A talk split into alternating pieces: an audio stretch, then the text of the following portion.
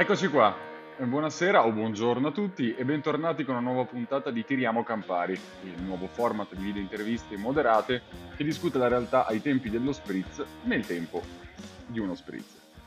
Oggi insieme a me per questo episodio saluto l'amico Carlo Galli. Buonasera a tutti. Che sei in collegamento da Oltralpe e vedo carico e sorridente, ti vedo carico e sorridente anche considerata la non felice situazione delle ultime settimane in quel di Francia, quindi la domanda di rito è come va?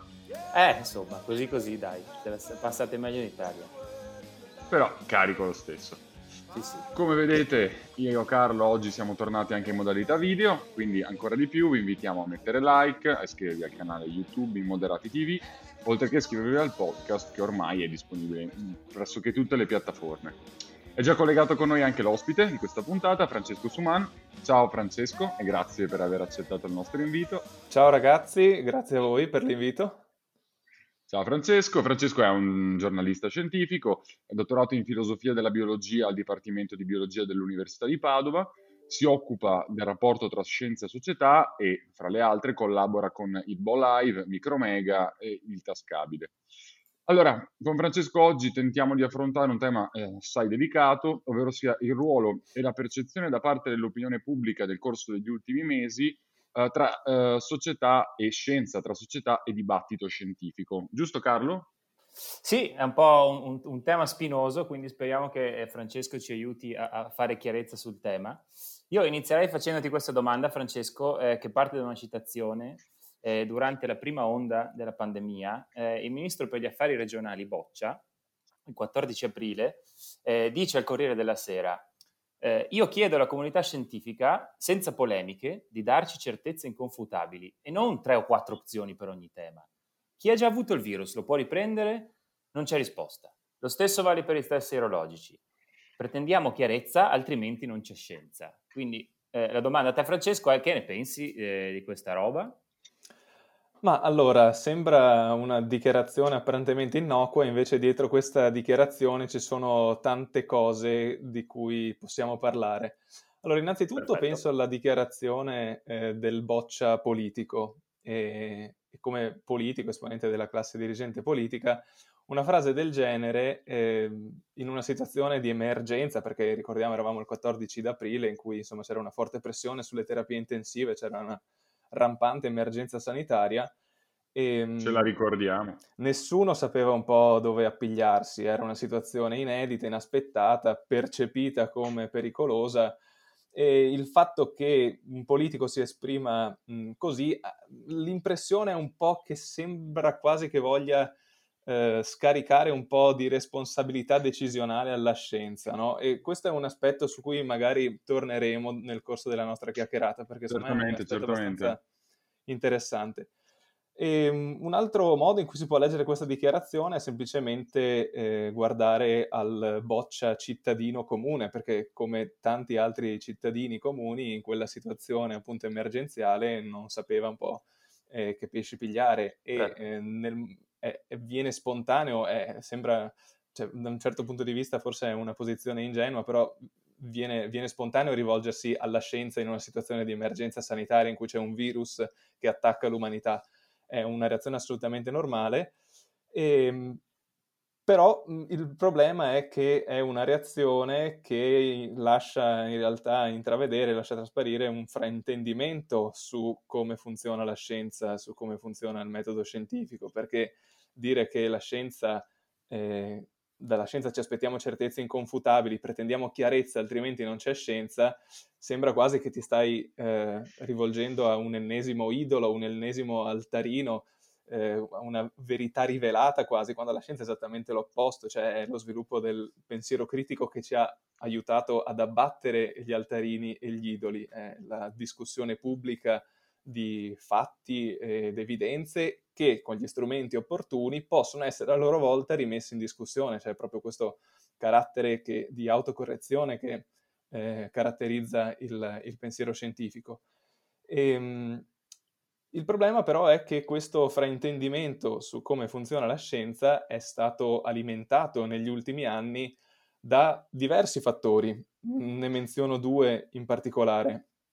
Uno è quello un po' più storico, da decenni in Italia eh, la scienza viene trattata un po' come l'ultimo, eh, l'ultima ruota del carro, la ricerca pubblica viene trattata un po' come l'ultima ruota del carro se guardiamo semplicemente ai finanziamenti che vengono destinati alla ricerca pubblica. In Italia si investe all'incirca l'1,3% del PIL contro una media europea un po' più alta, che è intorno al 2%, che mh, è a sua volta più bassa delle eh, aspettative, dei piani che l'Europa stessa si era posta nel 2000, nel Consiglio europeo di Lisbona del 2000, in cui si era eh, proposta di investire una media del 3% del PIL eh, europeo per far fronte alla nuova economia della conoscenza del XXI secolo che eh, stava prendendo piede.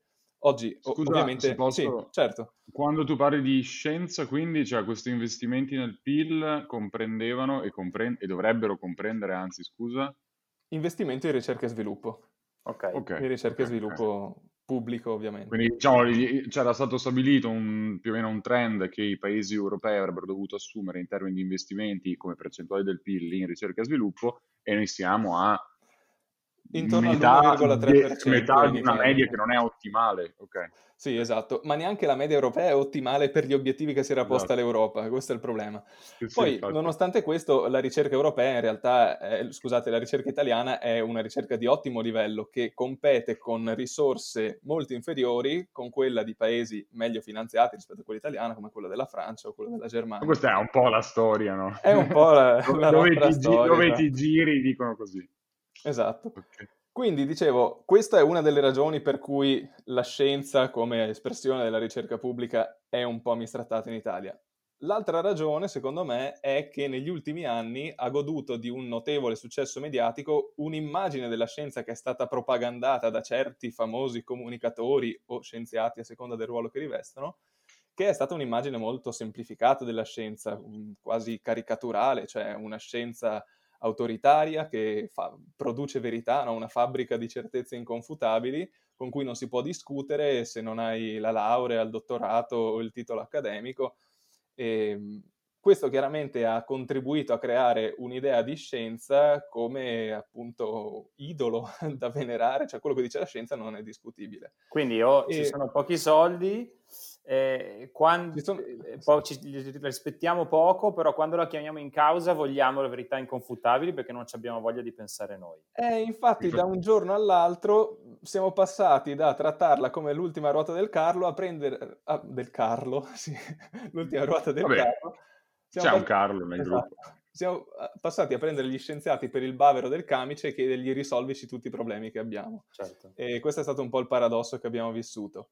Mentre c'è un dibattito in tutto questo, cioè non è che voglio dire mi sveglio la mattina e c'è una verità inconfutabile, c'è una tesi che viene no, confutata, non, solo non, una, non, solo non c'è una verità inconfutabile, ma addirittura ci sono delle incertezze ineliminabili nel processo di avanzamento della conoscenza spe- scientifica. E più nello specifico in questa situazione di emergenza sanitaria ci sono delle incertezze che sono davvero difficili da risolvere. Ricordo soltanto che questo virus è nuovo, cioè l'abbiamo conosciuto per la prima volta nel eh, dicembre del 2019. Mm, la... Sì, sì, anche perché poi voglio dire, eh, per parafrasare Gombrich, cioè la scienza non esiste, esistono invece gli scienziati, cioè ovviamente è un dibattito fatto da specialisti, tecnici, evidentemente, però insomma esseri umani. Però ti faccio una domanda per fare un po' l'avvocato del diavolo. Abbiamo quindi visto che eh, ci sono delle criticità legate all'immaginare la scienza come un'entità astratta granitica. Questo è sicuramente vero. D'altro lato però ti chiedo, non sempre la pubblicizzazione o la messa, diciamo, in appunto la, la, la, la, condivisione con l'opinione pubblica di questo scontro, di questo dibattito che è parte e assolutamente fisiologica del progresso scientifico, fa o potrebbe fare bene, no? A volte può creare anche incertezze. Ad esempio, se non sbaglio, so che tu ti sei occupato, hai seguito e scritto molto sul tema asintomatici. La, questa, eh, questo sviluppo, cioè la, la, pubblicizzazione, o meglio, di questo dibattito ha creato un po' di incertezze in un momento che, come dicevi tu prima, era abbastanza, estremamente anzi, complicato e dove la gente cercava certezze. Quindi cosa ne pensi in questo senso? Sì, eh, allora sì, io ho scritto anche del tema degli asintomatici, non sono di certo un esperto, sono altri gli esperti del, del tema degli asintomatici, non ho pubblicazioni scientifiche questo, a questo riguardo. E, però sì, sicuramente quello che è successo è che eh, in un momento in cui eh, la comunità scientifica produceva ipotesi sul funzionamento del nostro sistema immunitario, sul funzionamento di questo virus e su come le due cose eh, si incontrano, eh, nella fase iniziale di questo oggetto sconosciuto, eh, di questo rapporto sconosciuto tra virus e sistema immunitario, ci sono tante cose che eh, non tornano, come è normale che sia, quindi sono, si presentano tante ipotesi, solo alcune di queste poi si verificheranno eh, utili a eh, farci capire qualcosa. Ehm, uno dei dibattiti più accesi che c'è stati durante, durante questa, questa, emergenza sanitaria è la questione appunto del ruolo che giocano gli asintomatici nella trasmissione del, del contagio. E in realtà questo è stato un dibattito, quello che poteva essere un normale dibattito scientifico che si gioca sulle pagine delle riviste, eh, specializzate, è diventato immediatamente una questione di conflitto istituzionale, di conflitto politico e di conflitto mediatico, perché ognuno prendeva una posizione diversa e rivendicava una posizione diversa sul tema degli asintomatici. E tra l'altro è anche un tema da cui dipendono, sono dipese le politiche sanitarie internazionali da mettere in campo. Certo. E, oggi sappiamo che al, all'accensione dei primi focolai in Cina, eh, il virus si è spostato velocemente nel mondo globalizzato in maniera eh, invisibile, potremmo dire, proprio perché l'OMS aveva acceso i riflettori su coloro che avevano sintomi. Diceva, quelli che tornano dalla Cina, che viaggiano in giro per il mondo dalla Cina, vanno eh, testati perché potrebbero portare il virus. Oggi sappiamo che in realtà il problema non erano solo i sintomatici, ma anche quelli che i sintomi non li presentavano. E così il virus si è spostato in giro per il mondo. E ma, eh, se posso interromperti, tra l'altro, proprio, giusto perché è proprio di oggi no, il commento di Fauci sul fatto che, sugli asintomatici, che riconosce che sugli asintomatici hanno sbagliato, perché negli Stati Uniti il 50% eh, dei contagi, secondo loro, adesso deriva proprio dagli asintomatici. sì, naturalmente sulla, mh, mm, sulla, percentuale reale di quanti sono gli asintomatici si sta, si sta ancora discutendo certo. e dipende anche e soprattutto dalle fasce d'età. Ad esempio, il ormai celeberrimo eh, in realtà è un parassitologo, non un virologo. Andrea Crisanti ha fatto quello studio epidemiologico perfetto perché era un caso ideale a Vo Euganeo certo. e mh, aveva già ottenuto i risultati del suo, del suo campionamento già intorno a fine febbraio e lui aveva iniziato a dire subito che gli asintomatici erano, erano parecchi, 45% mm. ne ha trovati lì. E solo Quindi che c'è stato paper... un dibattito. Sì, No, il... scusa, c'è stato un dibattito eh, molto acceso eh, e vediamo ora che eh, ex post non si sapeva bene quale fosse la, la, risposta, piano piano lo stiamo scoprendo, ma era una cosa che insomma non era, non era facile eh, capire.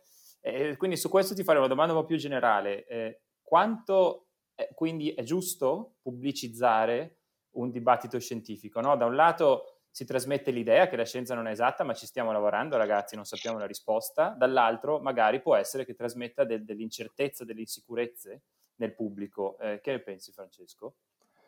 Sì, allora, eh, sicuramente non si è mai parlato così tanto di scienza come lo si è fatto durante questi mesi. E a un certo punto c'era anche l'appuntamento fisso delle 18 con Angelo Borrelli che mostrava i dati e i grafici della protezione civile. Poi Stiamo si è bene. scoperto e poi però cosa si è scoperto? Che quei dati erano limitati, parziali, non dicevano tutto di quello che stava succedendo e hanno deciso da un giorno all'altro di sospendere quell'appuntamento. Cioè, okay. noi abbiamo avuto un senso di sazietà quando ci davano questi grafici, questi numeri, dicendo ah, adesso io sono informato con contenuti scientifici. In realtà poi, se andiamo a vedere quei dati, non erano molto significativi. L'indagine Istat che è stata fatta sulla seroprevalenza ad agosto ha mostrato che probabilmente in Italia si sono ammalati un milione e mezzo di persone, quindi 4-5 mila casi che avevamo tra marzo e aprile, in realtà probabilmente erano 20-30 mila. Certo. Quindi quei dati lì che venivano dati ogni giorno erano un po' per riempire la pancia alle persone che avevano bisogno di risposte.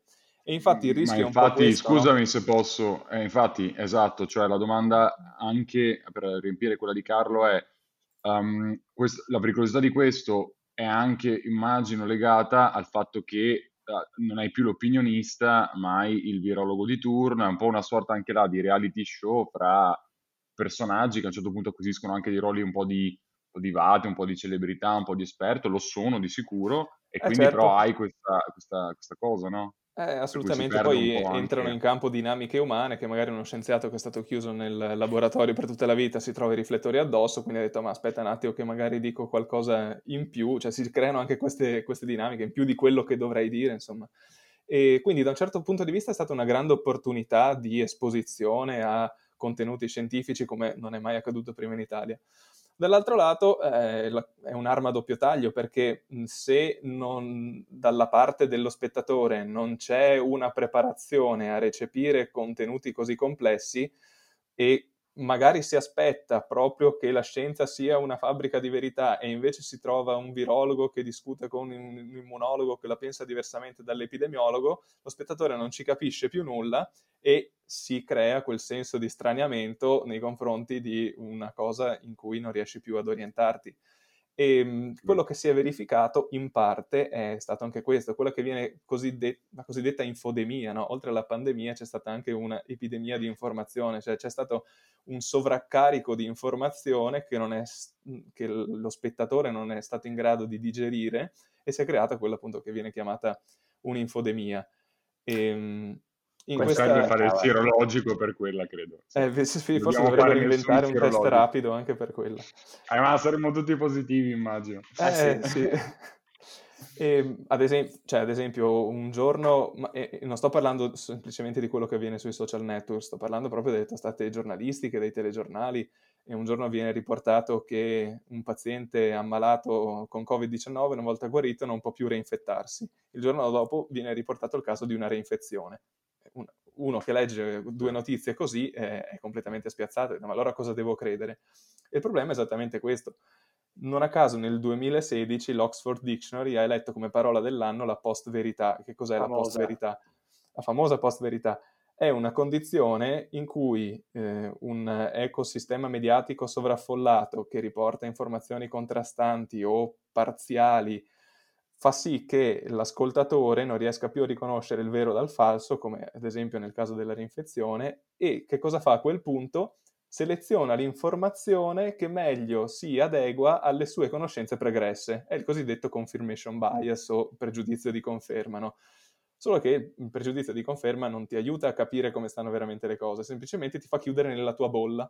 Sei convinto che le cose stiano così è rassicurante per te, però di fatto non ci hai capito nulla di quello che sta succedendo.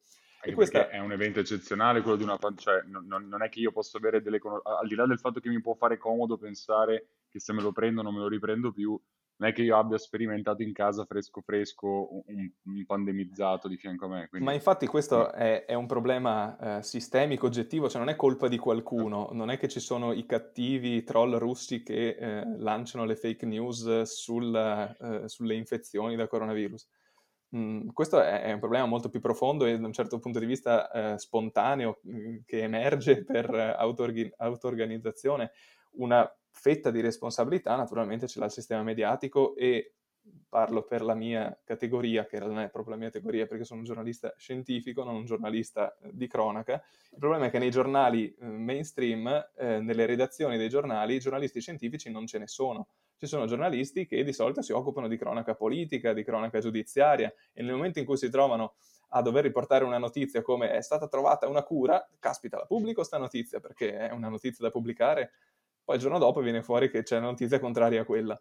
Se non, anche dal punto di vista no, del, di chi pubblica le notizie non c'è un minimo di preparazione, si rischia di fare la frittata. Eh. Certo. Bene, certo. quindi abbiamo detto è, è un'arma a doppio taglio, insomma, le, le pubblicizzare il dibattito scientifico. E eh, grazie Francesco per aver toccato il ginepraio in cui decidiamo di non, di non addentrarci del, dell'autoconferma delle diagnosi su Google e compagnia bella chi non le ha fatte. Esatto. Eh.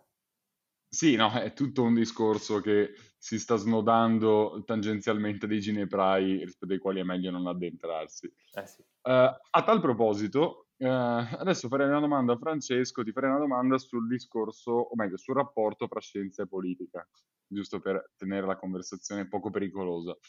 Um, parto però da un esempio, anche per cercare di essere chiaro mh, rispetto al punto. Um, a metà aprile Angela Merkel in una conferenza stampa ha mh, parlato con una dimestichezza certamente invidiabile dell'impatto che le oscillazioni del valore R0 avrebbero avuto nel corso della fase 2 sul sistema sanitario, sulle terapie intensive, quindi a seconda di quanto elevato sarebbe stato nei mesi successivi il valore, sarebbero dovute prendere delle contromisure.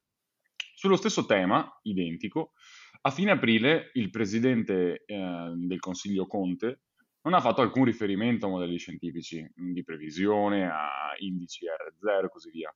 Ora, in realtà è una scelta comunicativa, immagino, perché il Comitato Tecnico Scientifico aveva fatto un'analisi del tutto simile a quella esposta poi dalla Merkel, dalla cancelliera tedesca. In questo senso, volevo chiederti cosa ne pensi, cioè quale dovrebbe essere il rapporto e la scelta di utilizzo quindi dello strumento scientifico, del dibattito scientifico da parte del soggetto politico? Ma allora, se mi devo appunto attenere a questo esempio, sì, io penso semplicemente che mh, la Merkel abbia potuto uh, menzionare i valori dell'indice RT con precisione dicendo uh, che cosa corrispondesse all'oscillazione di quei valori in termini di posti letto occupati in terapia intensiva e semplicemente perché la Merkel ha un dottorato in chimica fisica, quindi lei si può uh, tranquillamente permettere di gestire questo tipo di contenuti. E Conte è un professore di diritto privato, quindi magari semplicemente non, non è entrato nella, nella, questione più tecnica, nel dettaglio più tecnico. Uh, è una scelta ottima comunicativa, risposta. però possiamo laureato anche... in giurisprudenza, ottima risposta. Okay. Eh, questo, sì, diciamo che questa diciamo, è, la risposta, è la risposta gentile, perché volendo si potrebbe anche dire che mh, in Italia siamo abituati a una certa forma di comunicazione politica eh. paternalistica, in cui no. eh, se c'è da dire qualcosa di rischioso, di brusco, magari gli si, ci, si gira attorno, e, mentre magari c'è un rapporto più maturo tra classe dirigente politica e cittadinanza in Germania, per cui se devo dire che rischiamo la pelle in uh, determinati scenari, lo dico e ti spiego anche quali sono questi scenari. E forse c'è un, un pubblico anche più adatto a recepirli questi messaggi, questo francamente non lo so. E magari in Italia siamo più abituati ad avere messaggi preconfezionati e rassicuranti, quindi non è necessariamente colpa solo della di chi emette il messaggio, ma forse anche di chi lo riceve. Pubblico. E, sì, anche da parte del pubblico. Quindi è un tema di educazione anche scientifica, secondo te? Eh, quello ritorna sempre, comunque la giriamo, alla fine poi ritorna sempre. E, ehm, poi comunque, eh, detto questo, io non penso che mh, il governo eh, di un paese democratico, cioè un paese democratico debba essere governato da scienziati, cioè, eh, altrimenti finiremo finiremo in un governo scientista in cui, anzi, com- ah. riprendendo proprio quello che diceva uh, la, la citazione di Boccia con cui abbiamo aperto, il rischio è proprio quello che la politica, affidandosi troppo alla scienza, deleghi quest'ultima a prendere delle decisioni che in realtà devono rimanere della politica. Cioè, quello che di solito fa un comitato tecnico-scientifico è proporre una serie di scenari alla politica, come appunto ha detto la Merkel, cioè se RT si tiene a 1,1 avremo questo numero di eh, terapie intensive occupate. Se oscillerà a valori maggiori, aumenterà entro luglio, diceva. Se eh, aumenterà a valori, avremo terapie intensive occupate ancora prima, eccetera.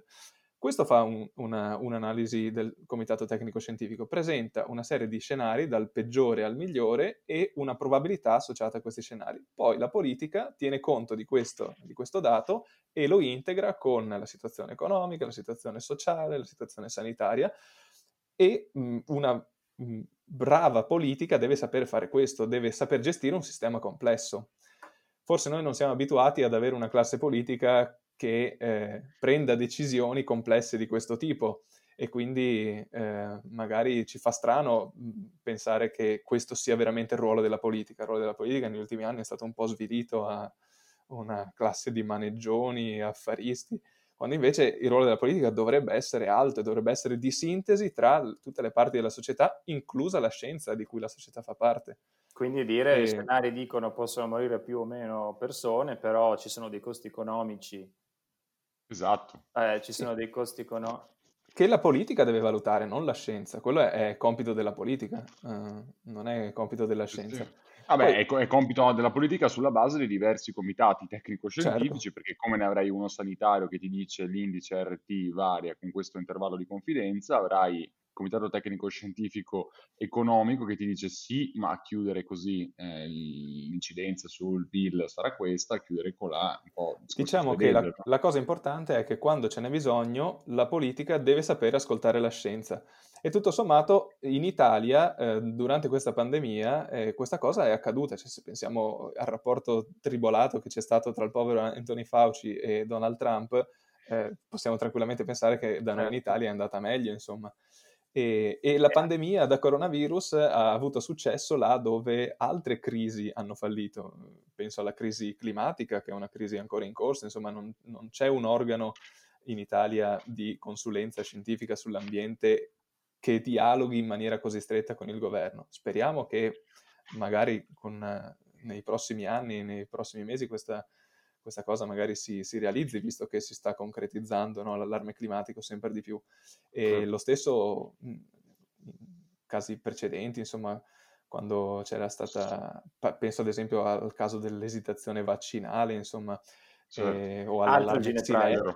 È vero, non è, no, questo non è, esatto. E su questo vabbè, chiudiamo. però anche la è un esempio fantastico, sì. Il, il dialogo tra, tra, scienza e politica lì non era funzionato, insomma, non, non c'era stato una, un ascolto reciproco. Qui invece no, no. bisogna dire che c'è stato, cioè il lockdown è stato un esperimento di ingegneria sociale senza precedenti e poteva andare storto, invece tutto sommato a noi in Italia ci è andata abbastanza bene, cioè voi sapete quanto è difficile gestire il popolo italiano. Sì, sì avrebbero potuto tranquillamente fare come hanno fatto quel giorno in cui è stato eh, annunciato il lockdown, che tutti hanno preso d'assalto la stazione di Milano per tornare al sud, no? Vi ricordate quel, quell'episodio? Sì, quello non è andato bene, però è stato eh, un episodio... Quella, è, quella era l'inizio no, del lockdown, ho detto, beh, se questi sono eh, i presupposti, certo. che Dio ce la mandi diciamo buona. Invece è andata bene. Peso è anche dipeso da una conferenza stampa a mezzanotte del sabato. Eh, lì sì. c'è stato. No, no, ma infatti, ma infatti, guarda. Fetta eh, di responsabilità e, della politica. Penso che sia anche positivo, insomma, che poi è un po' lo stile